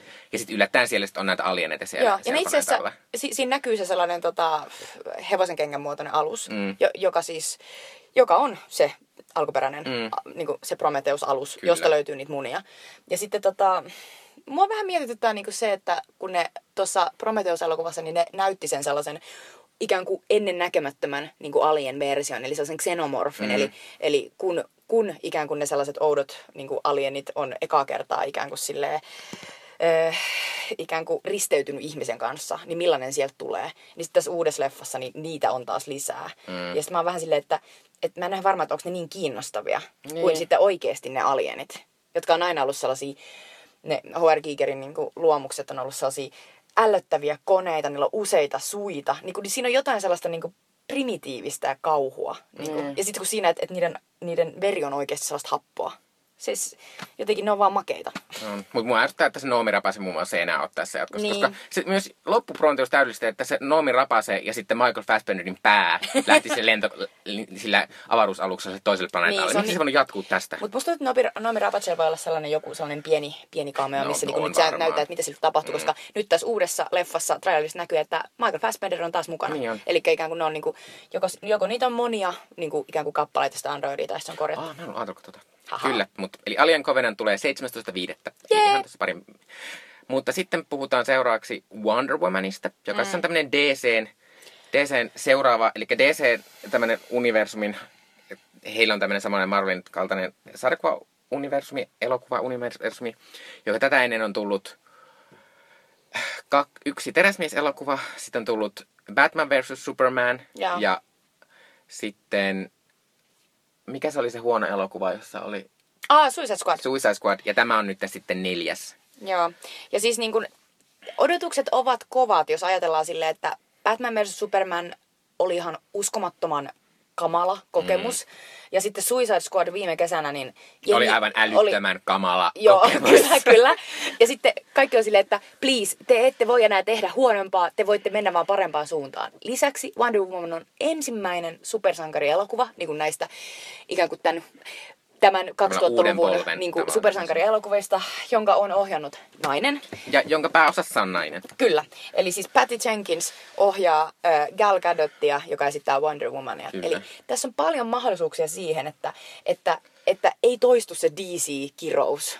Ja, ja mä toivon ihan niin kuin oikeasti feministinä ja, ikään kuin tota, muutenkin niin kuin haluan antaa tälle hahmolle mahdollisuuden, niin mä toivon, että, että se näkyy jotenkin siinä mm. elokuvassa. Että et, et sen on ohjannut Barry Jenkins, No kyllä se eikä joku trailerissa, trailerissa ainakin näkyy, James että siinä on paljon semmoisia niinku, tosi semmoisia voimakkaan olosia naishahmoja, jotka siellä päiskii menemään Niin, ja mä toivon, että miekoilla. ne on Ja... kuvattu sellaisilla äh, niin kuin, tavoillakin, Niin. että et, et ikään kuin, että se ei ole pelkästään niin kuin, sellaista male gazea. Mutta tavallaan siinä on myös mahtavaa, koska niitä trailereita on tullut muutama, niitä trailerin perusteella se ei vaikuttakaan mielenkiintoista, mutta siinä on se mielenkiintoinen myös, kun siinähän siis, siis Chris Pine esittää sitä semmoista love interestia, mm. joka yleensä on siis joku nainen. Kyllä. Mutta tässä siis se on kuvattu täysin silleen samalla tavalla, että se on vähän semmoinen hupsu, joka vähän auttelee sitä jossain, mutta käytännössä se Wonder Woman kyllä on silleen, että no niin, no niin, joo. hiljaa, että mä nyt menen Se on totta, se, pelastamaan se, se maailmaa. Chris Pinein hahmo vaikuttaa just tietyllä tavalla niin kuin siltä, just täysin niin kuin käänteiseltä, niin kuin, että se on yleensä se naisen rooli, että se on silleen, että voi ei ole varovainen, mm-hmm. ja etkö voisi jäädä kotiin tällä kertaa. Niin. ja se on silleen, no can do bitch. Mutta tässä on myös vähän pelkona se, että sitten jos tämä esim. ei menesty, tai, mm. niin sitten se luetaan tälle, että, että se ongelma ei ole se, että DC ei osaa tehdä elokuvia. Mm. Vaan se on tälle, että ihmisiä ei kiinnosta naissupersankareita. Niinpä, joka on taas sellainen niin kuin, trooppi, joka, joka on siis täysin keksitty, koska siis ei sellaista ole. Mm. Yleensä kaikki asiat niin kuin, ikään kuin perustellaan silleen, sille, että minkä takia naisten kehittelemät tarinat tai na, niin kuin, ei, ei lähde niin kuin, tuotantoon asti tai minkä mm. takia naisohjaaja ei oteta johonkin. Ajatellaan vaan, että no kyllä siinä on sitten joku sellainen ikään kuin riskin mahdollisuus. Ja sitten jos riski niin kuin, ikään kuin todellistuu, niin sitten silleen, häh, se oli se. Ikään kuin, että se on sellainen helppo scapegoat myös. Mutta se on hienoa, että DC on uskaltanut näin alkaisvaiheessa, koska siis vaikka Marvel ei voi, näitä Marvel-elokuvia voi kehua monesta asiasta ja, ja ne, on, ne on tosi hyvin tehtyjä monet ja kaikkea, mutta heillä ei kyllä ole vielä, he, he ovat julkaiseet, nyt, on- nyt on kai Guardians on 15 Marvel-elokuva, joka julkaistaan, ja heillä ei ole vieläkään ollut yhtä elokuvaa, missä olisi ollut naispääosaesittäjä tai naisohjaajaa. Niin, ja se on niin kuin vähän sellaista, että, että siis pari vuotta sitten oli myös se sellainen ihme, vai oliko se viime vuonna se sellainen kohu siitä, että, että, että jotenkin niitä Marvelin niin kuin figuureja, niin, niin oliko se, että jotenkin siitä Black Widowsta ei, ei jotenkin Joo, ollut, ollut edes figuuria, tai jotenkin, niin kuin, että, että se on hyvin sellainen niin kuin, hyvin sellainen niin kuin seksistinen mm. jotenkin se Marvelin meininki tietyllä tavalla. Että mä toivon sen takia, että Wonder Woman olisi hyvä mm. ja että se toimisi ja että se olisi tolla tavalla niin kuin, että se olisi, niin kuin, se olisi niin kuin sillä tavalla feministinen elokuva. Että mm. siinä yritettäisiin oikeasti tuhota sellaisia niin kuin vanhoja trooppeja, jotka on todettu, että "Hä, nämä on niin kuin täällä forever. Mm, mutta aina muistaa, että se on DC-elokuva. että En mm. kyllä, en odota kauheasti. Vaikka mä kyllä silleen sanon, että esim, esim vaikka Batman vs. Superman oli aivan hirveätä paskaa, niin Gal Gadot tai Wonder Woman oli siinä mun mielestä kauan karismaattisen oloinen. Ja myös nyt on Justice League, joka siis on tämän DCn Avengers, mm-hmm. niin se julkaistaan nyt loppuvuodesta. Ja niissä trailereissa niin Gal Gadot on saanut hirveästi, ja silloin on semmoinen vähän semmoinen, että, että mä oon tää Batmanin kanssa tämmöinen vetää tässä. Että mä oon tämmöinen pomo myös. Se on, se on tosi mm. ihan ollut hauska niissä trailereissa. Ja, mutta pitää sitten vielä sanoa tästä, että Marvel, vaikka sille tulkaan näitä vielä, niin kaksi vuotta pitää vielä odottaa, että tulee Captain Marvel, jossa siis, siis Brie Larson esittää tämmöistä, mm. tämmöistä äh, niin kuin Marvelin ekaa naispuolista supersankaria. Joka on taas sellainen, niin kuin, että huh huh, että niin kuin, että miten kauan pitää odottaa, että sitten tulee joku sellainen niin kuin, rodullistettu tyyppi tai sitten joku tota, muu No siis- sukupuolinen tyyppi. No siis ensi vuoteen tarvii ottaa vasta roolista tyyppiä, kun tulee Black Panther. Niin, jossa totta, kaikki joo. pääosastajat Se on sattuu totta, ihosia. se on totta. Mm. Mutta siis niin kun, ää, siitä Justice Leagueista, niin ne, ne kaikki trailerit on mun mielestä näyttänyt niin kuin kamalalta. Joo. Ja, ja, niin kuin, ja ainoa hauska asia, niin se on aina, aina se, kun Jason Momoa tulee siihen paikalle, sitten silleen, että ah jes, että tässä on tää niin kuin Aquaman. Sitten jotenkin tajuaa, että mut, mut, mut, mihin se niinku riittää. Että se Justice League, se on vain yksi asia siinä. Ja mä oon silleen, niinku, että mua, mua rasittaa niin paljon se Baffleck siinä. Ei, si- ei muuta kuin, että mä haluan antaa sille Affleckille mahdollisuuden, mutta Batman vs. Supermanissa me nähtiin, että se sen Batman on jotenkin jollain tavalla vaan tosi surullinen ja sitten samaan aikaan niinku naurettava. Tai noloa. Niin, se on niinku nolo, että se, et, et, et, et se on niinku syönyt jotain, niinku, en mä tiedä, jotain hevoshormoneja, että se on saanut mm. niinku yhtäkkiä, niinku, pff, mitä se on, 45 tai jotain, niin, niin, niinku kasvatettu noin paljon lihasmassaa ja sit jotenkin se- se näyttää sitten, että se on, niinku, se on niinku, äh, tuskissaan. Mm. Että se on jotenkin niin silleen pumpattu täyteen. Ja sitten sit, sit musta näyttää vaan tosi niinku siltä, että Jennifer Garner jätti minut. Ihan koko ajan. Mikä se on? Sad Fleck. Niin, Se, sad flag. se on se mahtava semmoinen YouTube, YouTube-video, missä Ben Affleckille kerrotaan, että kukaan ei ole tykännyt tästä teidän Batman-elokuvasta, ja se näyttää niin surullista. Mm. Mutta mä tästä Wonder Womanista silleen, että kyllä mä sanon mennä katsoa ihan sen takia, että mä haluan kannustaa tätä, että viimein meillä on naissupersankari. mä aion mennä katsoa ja mä haluan tietää, että onko se hyvä. Mm. Samana päivänä, kun tulee Wonder Woman, niin tulee ensiltä myös tämmöinen varmasti yhtä, yhtä lailla hieno naiselokuva kuin Baywatch. Mä pakko sanoa kyllä, että, että tää on mun odotetuin kesäleffa. Niinpä. Joka on vähän silleen, että I'm so bad. Mutta Se on täydellistä. Kesältä odottaa tuollaista. Esim. viime vuonna oli Neighbors, Naapurit kakkonen, joka Joo. oli myös ihan samantyyppinen. Oli. Se on Ja vaan hauskaa ja Zac Efron on ilman paitaa ja... ja sitten te, te, teille tota tiedoksi, että siis me, minä ja Mikko molemmat rakastetaan Zac Efronia ja me, me ollaan oltu Meillä on siis... Zac Efron menneisyys. Joo, meillä on Zac Efron menneisyys, joka on siis High School Musical menneisyys. Eli me ollaan katsottu High School Musicalia, etenkin sitä ku, kak, Ko- kak- ko- kakkosta, kakkosta tai kolmosta. kolmosta, missä se You can bet on it, bet on it, bet on it, bet on it. Se on niin ihana se Zac Efron, kun se näyttää, että se runkkaa. Mutta mut anyway, se on ihana jäbä. Ja sitten tota, ja sitten myös Hairsprayssa se oli aivan ihana. Ja nyt siis tässä elokuvassa se esittää äh, Dwayne The Rock Johnsonin kanssa siis näitä, äh, pela, pe, mitä ne on, rantapelastajia? Mitä ne on? Lifeguard, hengenpelastajia. Hengenpelastaja, Kyllä. joo. joo. Ja sitten niinku tietysti se, se trailerin perusteella se juoni on niinku aivan joku sellainen niinku paketti jotain niinku Joo. sipsejä. Et niinku, et mi, Mut eihän sillä ihan ole sama. väliä. Ja sitten niinku, ainoa mitä mä toivon, että et, et se elokuva ei olisi ei ois oikeasti silleen niinku, millään tavalla niinku ketään vihaava tai mm. seksistinen. Mä haluaisin, että se olisi vain niinku iloa tuova, koska nyt siinä trailerissa näkyy jo sellainen pikku kohta, missä siis Zac Efron on pukeutunut niinku naiseksi, ja sitten mm. sillä on jotenkin meikit ja näin, niin mä silleen, että toivottavasti tässä ei mitään sellaista niinku, ikään kuin jotenkin sellaista, mistä jää sellainen huono maku suuhun. Et mä haluaisin, että siinä oltaisiin vaan niinku, että vaikka siinä on tietysti niinku on sellaisia tosi laihoja ja niinku pumpattuja ja treenattuja ja, ja just tietyn, tietynlaisesti niinku jotenkin just sellaista miehistä katsetta, niinku, klassista miehistä katsetta miellyttäviä vartaloita, niin, niin että silti se olisi niinku lähinnä iloinen ja, ja sitten siinä olisi myös muunlaisia ihmisiä ja, ja, ja jotain tällaista. Mutta mulla on myös se, että niissä mainoksissa on kyllä, vaikka niissä on ollut niitä semmoisia naisia alusvaatteissa, niin on niissä kyllä ollut aivan helvetisti eh, Zac Efronin ilman paitaa. Kyllä, kyllä, kyllä. siinä on se naiskatsekin sieltä mm, sitten löydetty selvästi. Mutta mä, mulla on myös uskoa sen takia, että Dwayne The Rock Johnson on siis tällä hetkellä Hollywoodin siis suurin tähti. Se on siis, sen kaikki elokuvat on menestyksiä. Joo, se rakastaa ihan hirveästi. Siinä oli Ja- ja... mahtava story, missä se oli, missä se oli siis tota, se oli pelastanut sen jonkun sellaisen pienen chihu- chihuahua koiran, kun se oli mennyt hukkua. Kyllä. Ja siis hän on siis tämmönen, Dwayne The Rock Johnson siis on entinen showpainija, mutta siis... Joo. Mutta nykyisin siis, siis ja mä, minäkin siis, mä tykkään hirveästi Rock, Dwayne, Dwayne Rock Johnsonista, vaikka mä en muista yhtä elokuvaa, mistä mä olisin tavallaan tykännyt sen takia, että se olisi ollut siinä. Eikö mä oon silleen, niinku, että Niin. en mä kehti. keksi. Mutta kyllä se kertoo, että tänäkin vuonna Dwayne Rock Johnson, siis se oli Fast and Furiousissa, nyt se on tässä, ja sitten loppuvuodesta tulee vielä Jumanji jatkoosa, jossa, tai jat, joku Ju, Jumanji, joka on siis tää semmoinen... Jumanji. viid- Jumanji, viidakkopeliasia, mikä oli 90-luvulla semmoinen Robbie Williams-elokuva, niin sit, tota, siitä tulee jatkoosa, niin sit mm. se on siinä.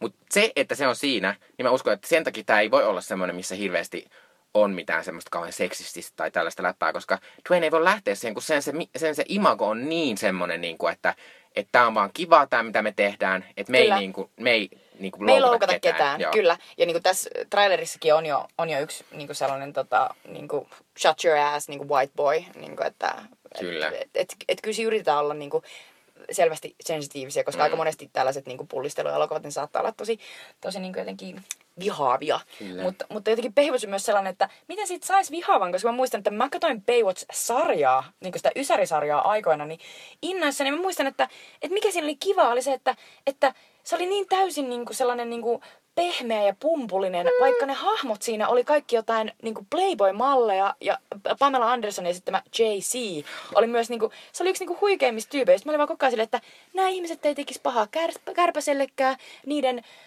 työtehtävän periaatteessa pelastaa ihmishenkiä Ja olla niinku- rannalla. ja, ja olla rannalla ja, ja niin kuin ehkä vähän treenata. Mm. Ja sitten David Hasselhoff niin kuin jotenkin, oli jotenkin tosi sellainen suloinen tyyppi, sillä oli sellainen poika siinä sarjassa sillä hahmolla. Joo.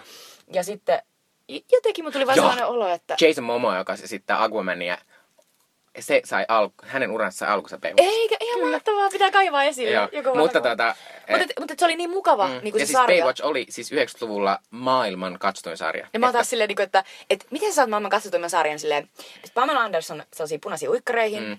laitat se rannalle. vähän. That's niin. it. Mm, kyllä. Mutta Baywatchia odotamme Aika yllättävän paljon sitten loppujen lopuksi, kyllä. niin, että please, tule äkkiä. Ja mielellään sellainen niin kuin, tosi, tosi niin kuin, nätti päivä sitten jotenkin siihen päälle. Että jotenkin, tai jotenkin voisi olla koko päivän rannalla ja sitten mennä illalla katsoa Baywatchin. Jotenkin sellainen. Oi, tämä on siis upeata. Niinpä. Harmi, että se tulee toinen kesäkuuta. Voi vi- se, eli, eli it's not gonna happen, It's koska not gonna happen. Helsingissä ei ikinä hyvä sää. Joo, joo, siis niinku, Suomessa on kesäkuussa tyyli pakkasta. Kyllä. Anteeksi.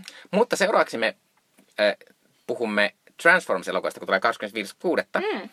Eli Transform- Transformers-elokuvat on tämmöisiä niin robottielokuvia. Ja Te mietitte, minkä takia halutaan puhua kyllä, tästä. Että mä, yksi juttu, mikä tähän oikeasti liittyy, mistä mä haluan puhua, on se, että pari viikkoa sitten tuli semmoinen uutinen, että näitä Transformers-elokuvia on nyt suunniteltu 14. Joo. Niin tulee 14 jatko-osaa Eikö se ole mahtavaa? Mm, kaikki haluaa tuntuu, niin Mutta- että, että onko siinä tarpeeksi? Pitäisikö olla kuitenkin vielä pari lisää? Mutta tota, mutta me ei haluta puhua nyt Transformista ollenkaan. Me halutaan puhua siitä, kun me kävimme tapaamassa Shia LaBeoufia Niinpä, Shia ja! Kiasmassa Ars Niinpä. 17 näyttelyssä. Oikeesti, miettikää, miten hauska on niinku Suomi vuonna 2017. Sä voit kävellä kiasmaan sisään ja olla silleen, moi, mulla on tää museokortti, mä kävelen suoraan vaan tosta tonne noin. Ja sit sä menet sinne, niinku, oliko se kakkos- vai kolmoskerrokseen. Ja sit siellä on sellainen helvetin mökki, ja sit sä menet sinne mökkiin sisään, ja yhtäkkiä siinä on Shia LaBeouf, ja sä puhut sille, ja se Shia LaBeouf kuuntelee. Kyllä. Ja se oikeasti kuuntelee joka sana, mitä sä sanoit. Se, me käytiin siellä mökissä, siellä oli jengiä aika paljonkin. Sitten kun me ruvettiin puhumaan, niin välittömästi Shia alkoi vastailee meille. Kyllä. Tuli sellainen olo, että siis on tosi tässä, niinku, oh, jos ihmiset, eli Shi- Shia La- LaBeouf, sen yksi suurimmista uran alkuajan menestyksellä, että se oli ensimmäisessä toisessa äh, äh, Transformers, Transformers-elokuvassa, kunnes se joo. kutsui Michael Baytä natsiksi, että se ei enää, mm. sit sitä ei Ja enää siis- palkattu. Niin. Ja siis Shia LaBeouf on siis, äh, se on siis tällainen äh, lapsinäyttelijä. Moni voi muistaa sen esimerkiksi Charlin Enkelit Kakkosesta. äh, kakkosesta, jossa se oli vielä sellainen ihana söpö, sellainen kikkarapään poika. Mutta tota, mut, mut Shia on tota, näiden Transformersien jälkeen, niin, niin se on siis luonut uraa enemmän sellaisessa niinku, äh, ta- taideelokuvissa, ja se on ollut muun muassa tota, äh, Nymphomaniac äh, elokuvissa. Lars von Trierin seksielokuva. Kyllä.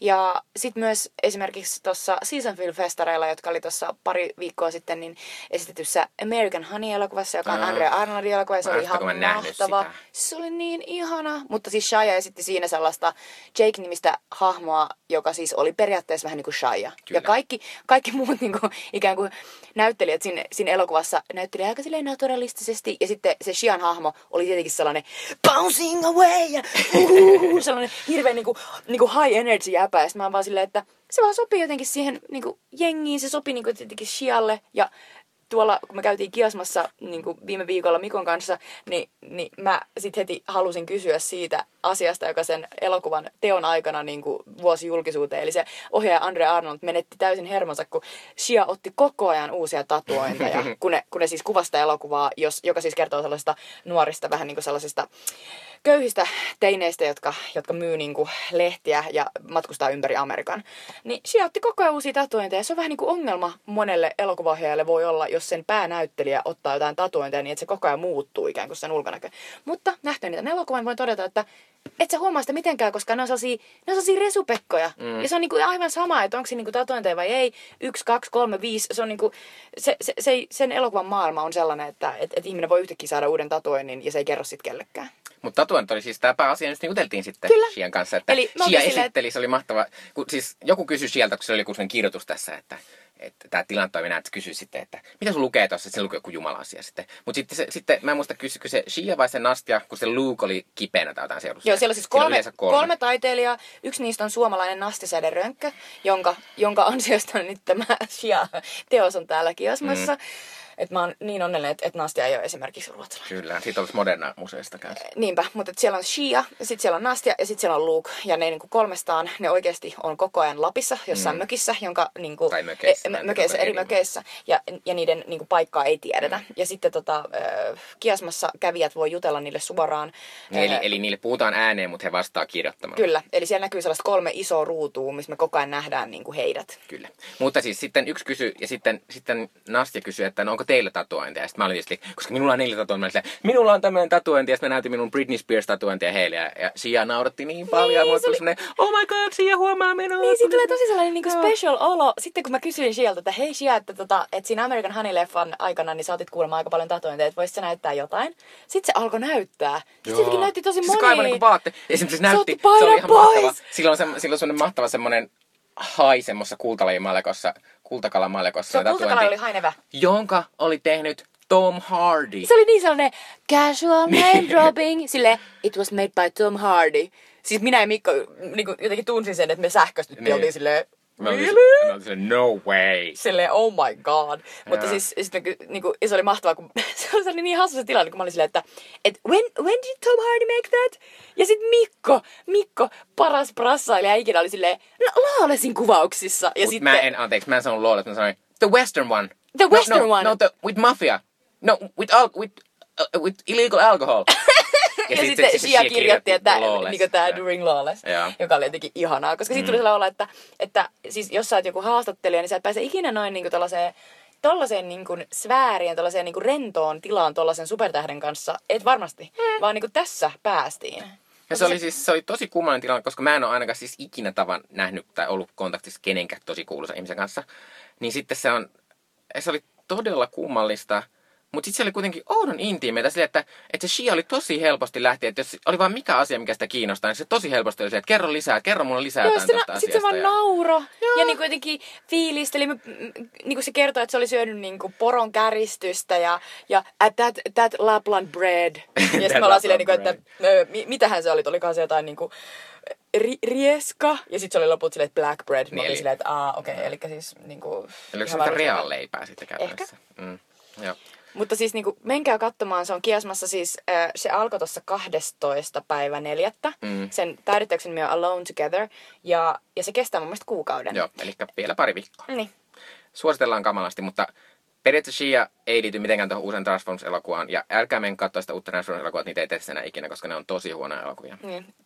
Ellette sitten jotenkin halua jotenkin nähdä, miten Tosi, kaikki tosi, niinku se on mahtavaa, että aina kun uusi tulee, mä en halua puhuta Transformersista oikeasti enempää, mutta mä, se on mahtavaa, kun niistä tulee aina. Niistä tulee semmoisia keskusteluja silleen, että mutta entäs Transformersista on semmoista modernia taideelokuvaa, koska onhan ne aivan älyttömän näköisiä, kun ne on niin editoitu silleen, että sä et pysty missään vaiheessa tajumaan, mitä oikeasti tapahtuu Mulla tulee ihan päänsä siitä, Joo. mutta tosiaan puhutaan siitä maksimalismista Kyllä. ja Mm. jotenkin niinku a- aletaan silleen, että oh, et ehkä Michael Bay on kuitenkin sellainen Niin. oman, oman elämänsä sellainen jotenkin upea luova nero ja, ja me ei vaan niinku jotenkin tajuta sitä. Mutta ei ole. Ei ole, ei ole. Ja en mä usko, että kauhean moni tämän podcastin kuuntelee sitä, kun menee Niin. katsomaan. Mutta Me haluttiin puhua Shiasta niin sen takia. Sitten siirrytään viimeiseen elokuvaan, me aletaan tässä vähän intoilla.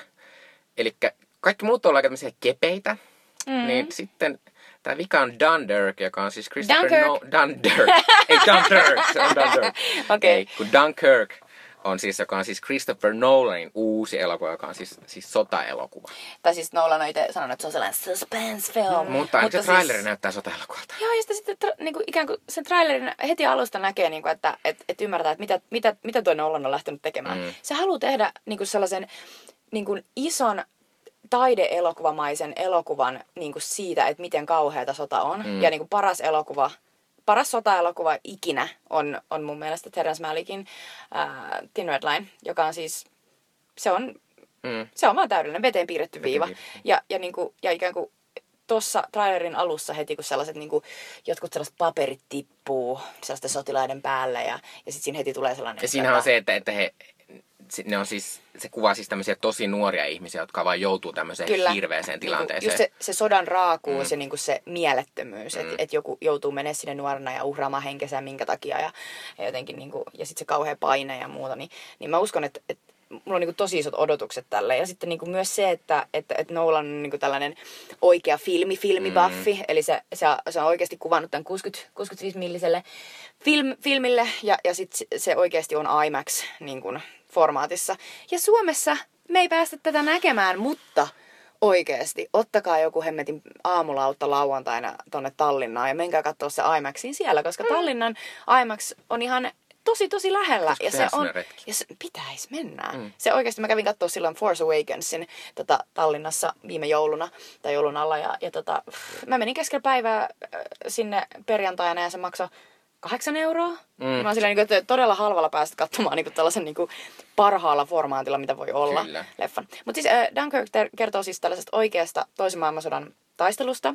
Dunkirk niin kuin, rannalla, jossa siis liittoutuneiden tällaiset nuoret sotilaat, niin ne, ne, ne on joutunut sinne ikään kuin saksalaisten koneiden väijytykseen ja ne yritetään evakuoida. Joo. Ja, ja, Ja huonoltahan se näyttää siinä trailerissa. Mutta pitää siis sanoa, että sen takia tämä on, varsinkin mä odotan tätä tosi paljon, vaikka se traileri ei muun tee vaikutusta. Ja mulla on vähän ongelma, että mä en, mä en ole tykkännyt lähes mistään sota ikinä. Musta sota ei ole semmoinen... Ja sitten tykkää veteenpiirrosta viivasta.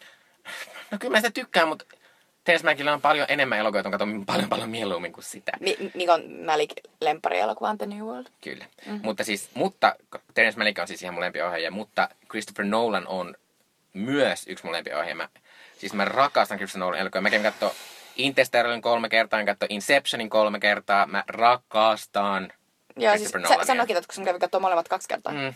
Mutta siis, joo, mä, mä myös, äh, siis mä rakastin Interstellaria.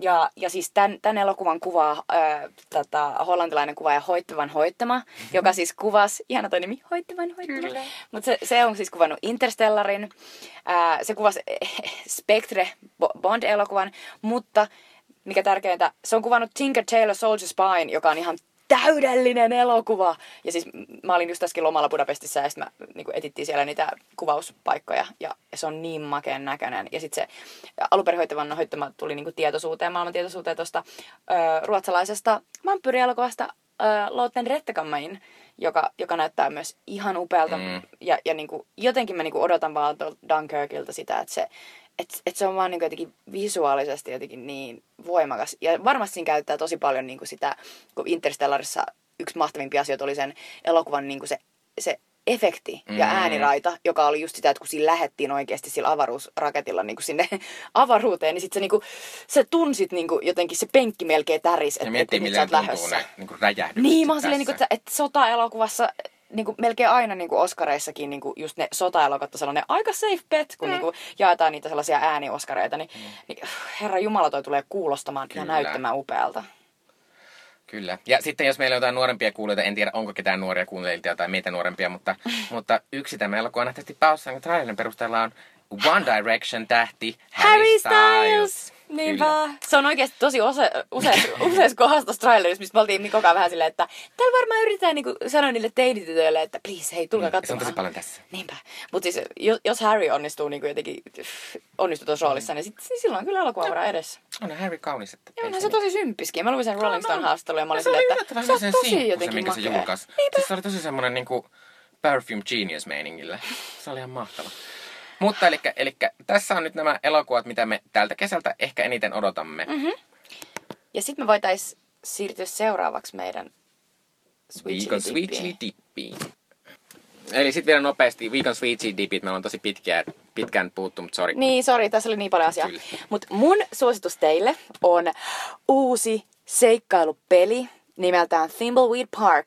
Ja jos täällä on seikkailupeli-ystäviä, sellaisia vanhoja nörttejä, jotka niinku on silleen, että ah, LucasArts vai Sierra, enpä tiedä, LucasArts on parempi. Mä oon itse sitä mieltä, että Sierra parempi. Mutta siis, äh, tää on siis äh, LucasArtsin äh, peli Neron Ron Gilbertin ja sitten Gary Winnickin uusi peli, joka on siis tehty sellainen, point and click, klassinen niin kuin ikään kuin 2D-seikkailupeli, jossa siis täytyy ratkaista sellaisen Thimbleweed-countin niin kuin sellainen outo mysteeri, että sie- siellä on niin kuin ruumis ja sitten siinä on monta, monta hahmoa, joita voi, joita voi pelata ja se on ihan kauhean hyvin käsikirjoitettu ja se on vähän niin kuin sellainen niin kuin, niin kuin seikkailu seikkailupelien niin kuin, jotenkin suurkuluttajille tehty, että siinä on tosi paljon sellaista seikkailupelin metavitsailua. Ja siis Ron Gilbert äh, kehitti aikoinaan tota, tämän Gary Winnickin kanssa tällaista Maniac Mansion-nimistä seikkailupeliä varten tällaisen Scum-nimisen äh, ikään kuin sellaisen komentosysteemin, jolla, jo, jolla siis, jos on tosi paljon sellaisia komentoja, niin kuin että open, uh, give, talk to, uh, sp, niin kuin walk. Ja, ja, ja niin kuin, tossa on toi sama, sama tollanen niin kuin ihana vanha niin kuin retro-komentosysteemi, jota käytetään. Ja, tota, ja se on vaan ihan sairaan, sairaan niin kuin tunnelmallinen, siinä on ihan mieletön soundtrack. Ja, ja se on hauska, kun se on joukkorahoituksella tehty, niin, niin, niin, niin siellä on tosi paljon niin kuin niitä ihmisiä, jotka on maksanut niin kuin, äh, tota, saadakseen ton elokuvan teht, äh, ton pelin tehtyä. Niin siellä on esimerkiksi mun yksi kaveri Aleksi Ahonen, mm. jonka nimi on siellä puhelinluettelossa. Siellä on tosi paljon suomalaisia, siellä on joku ihme kullervo ja kaikenlaisia Mahtavaa. tyyppejä. Mutta se on ihan mahtava peli ja mä oon niin kuin melkein pelannut sen jo läpi. Ja mä koko ajan toivon, että mä... siis Leikalla vai Mäkillä? Öö, Mäkillä, Joo. joo. Ja, tota, noinaan, ja se julkaistaan ihan tässä parin kuukauden sisällä niin myös, myös Play, Pleikka neloselle mun mielestä.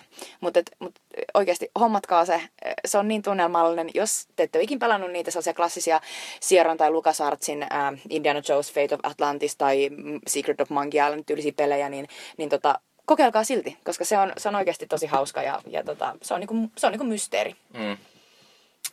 Kuulostaa mahtavalta.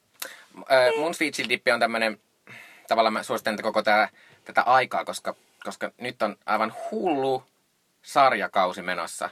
Uudet kaudet on alkanut niin monesta hyvästä sarjasta. Esim. Mä nyt en ehdi tässä puhua pidempään, mutta yksi mun, siis kaikkien sarja, aikojen lempisarjoja on jopa The Leftovers, josta alkoi nyt kolmas kausi. Ja siitä on tullut kolma, kolmannen Joo. kauden eka jakso tuli. Sitten viime viikolla tuli myös Fargon, mm-hmm. Fargon kolmannen kauden eka jakso, mm-hmm. jossa, siis, jossa siis on Ewan McGregor lihottanut itsensä kuulemma tosi hienoon kuntoon. Ja Mieletöntä. sitten oli se mahtava juttu, jossa Ewan McGregor sitten, kun tietysti kun ne näyttelijä laidut, lihottaa itsensä jonnekin, mm-hmm. niin sille ikinä hirveästi aikaa sitten laihduttaa seuraavaan rooliin. Mm. Niin sitten se, sit se oli, se oli mahtava haastattelu, missä se oli silleen, että I love Spanx. Eli tämmöisiä hoikentavia alusvaatteita, niin se oli silleen niin kuin, Oi että minä Ewan. rakastan näitä, koska ne pelastaa minut tältä, että kun tässä oli vähän lihavan, niin nyt en enää olekaan, koska on nämä Spanksit. Joo, eli Fargo on alkanut. Ja sitten tämmöinen yksi mun lempi lempi komediasarjoista, eli Weep. Mhm, Weepistä joo. alkoi uusi kausi. Eli Julia Louis-Dreyfus. Ihana, Kyllä, ihana e- nainen. eli Selena siellä nyt yrittää miettiä, että hakeeko hän taas presidentiksi. Mutta nämä ovat kaikki tämmöisiä, koska musta niistä ei jotenkin puhuttu ihan hirveästi, enkä mä nähnyt mitään hirveästi, hirveästi mainoksia siitä, että ne on kaikki alkanut, koska ne kaikki alkoi viime viikolla. Joo, joo. Kyllä. Mä oon niinku ainoastaan tuosta Leftoversista, jota mä en ole vieläkään kattonut, mutta mä aion nyt katsoa. Mm, mä rakastan siis... Lehtoorsia. Mutta on niin mieletöntä, Se on koska... niin outo ja surullinen ja ah, voi Aa, ei. Ihanaa, mäkin haluan olla silleen, niin kuin, että Mutta se, on, mut se on siis tosi tosi hypnoottinen ja semmonen... Mä en edes tiedä, onko se oikeasti filosofinen vai onko se ihan sellaista höpö höpö löpöä, mutta se on niin, se on niin, siis Leftovers, siis mä puhun hitaasti, se, se siis alkoi siitä, että se kertoo tämmöistä maailmasta, missä tota, missä ää, yhtäkkiä vaan maailmasta on hävinnyt tietty osa ihmisistä. Eli mm-hmm. kaikista, kaikilta ihmisiltä on yhtä, siis yhtäkkiä vaan hävinnyt joku semmoinen läheinen ihminen. Joo. Niin kuin ihan vaan snap ja se on kadonnut. Mutta kaikki muistaa ne. Ja sitten siinä, siinä puhutaan hirveästi siitä, että, että miten ihmiset siihen reagoi. Ja sitten siihen muun muassa on syntynyt kaikkea uusia outoja uskontoja ja lahkoja. Ja sitten semmoista, on siinä on mahtavaa semmoista, semmoista, semmoista self-help ja suruapua, missä on sellaisia outoja hahmoja, jotka on semmoisia, niin kuin, että ne olevinaan osaa auttaa ihmisiä. Ja sitten ne kaikki on niin messed up, ne Mun on hahmot. pakko sanoa, että tosta tuli vähän niin kuin sellainen, että muistatko kun Heroes alkoi? Mm. Ja silloin niin kuin se eka, eka jakso, niin sul, sul tuli sellaiset high hopesit, että mm. ehkä tämä voisi olla jotain tosi tosi mahtavaa, missä on just joku tällainen niin kuin ikään kuin alternative reality. Ja Kyllä. mun mielestä toi, mitä sä just sanoit, niin kuulosti vähän siltä. mutta Leftovers on sitä enemmän. Se Joo, toinen varmasti. kausi oli vielä mielettömämpi ja mulla on niin kova arvostella kolmella kaudella. Mutta mä en ole siis katsonut tätä eka jaksoa vielä, koska äh, tää, äh, mä en ole jotenkin saanut sitä aikaiseksi, mutta katso kaikki Leftoversia ja Weepia ja Fargoakin. Ja pelatkaa varmaan- Parkia. Kyllä. Mutta kiitos kun kuuntelitte tätä meidän Niinpä. podcastia Oli ja taas niin hauskaa. On kiva kun kesä alkoi. Niinpä. Palataan taas. Moikka! Moi moi!